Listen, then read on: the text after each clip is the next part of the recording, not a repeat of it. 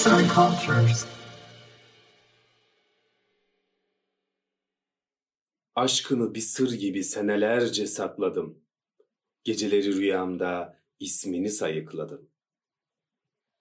Bugün sizlere bir Netflix dizisi olan Bir Başkadır'dan bahsedeceğim. Bir Başkadır, tıpkı ismi gibi bildiğimiz Türk dizilerinden çok başka. Özellikle Netflix'in diğer dizilerinden bambaşka bir derde sahip. O da bizi bize bizle anlatmak. Her ne kadar klişe gibi gözükse de yapmaya çalıştığını her bir karaktere özümseterek peşimizden asla ayırmıyor. Meryem'i çevrenizde görmeniz çok muhtemel ya da sırf yalnızlık hissiyatından biraz daha kurtulmak umuduyla saçma sapan ortamlarda bulunan Peri'yi. Bu öyle bir doğallıkla anlatılıyor ki kendinize ait bir şeyler buluyorsunuz. Bazen dedenizin Halk TV izlemesi, bazen babanızın yabancı müzik deneymiş ya küfrediyorsa demesi gibi. Dizi her karakteriyle ülkemizin mozaiği gibi ve bunun televizyon kanallarına yansıması da muazzam bir detay. Televizyon kanalları seçimi bizi bize anlatma adına önemli bir yer tutuyor dizide. Biraz daha ayrıntıya inilecek olursa kamera dahi doğallık ve içtenlik amacıyla kendine has kullanılmış.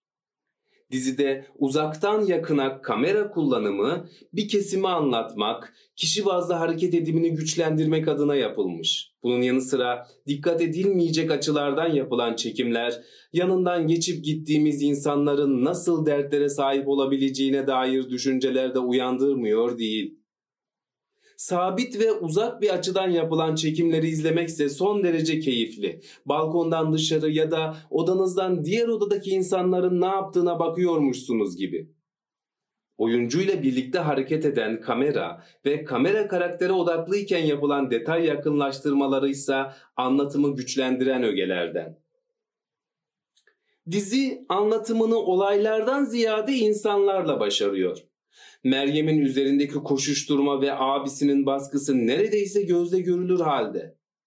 Yasin'in yaşama karşı duyduğu sarsılmaz inancı, Ruhiye ve Peri'nin modern insan yalnızlığı, Gülbin'in yaşadığı aile şiddeti, Sinan'ın aşağılanması, Hayrun İsa'nın cesareti, Ali Sadi Hoca'nın kalıpları yıkışı, Hilmi'nin masumluğu.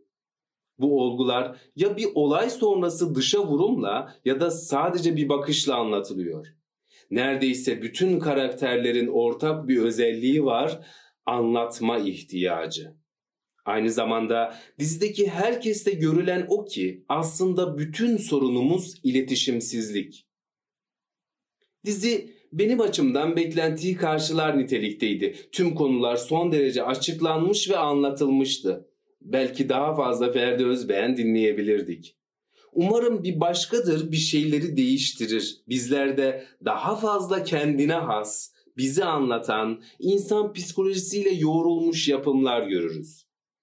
Yazan Tufan Uzun Seslendiren Mustafa Yılmaz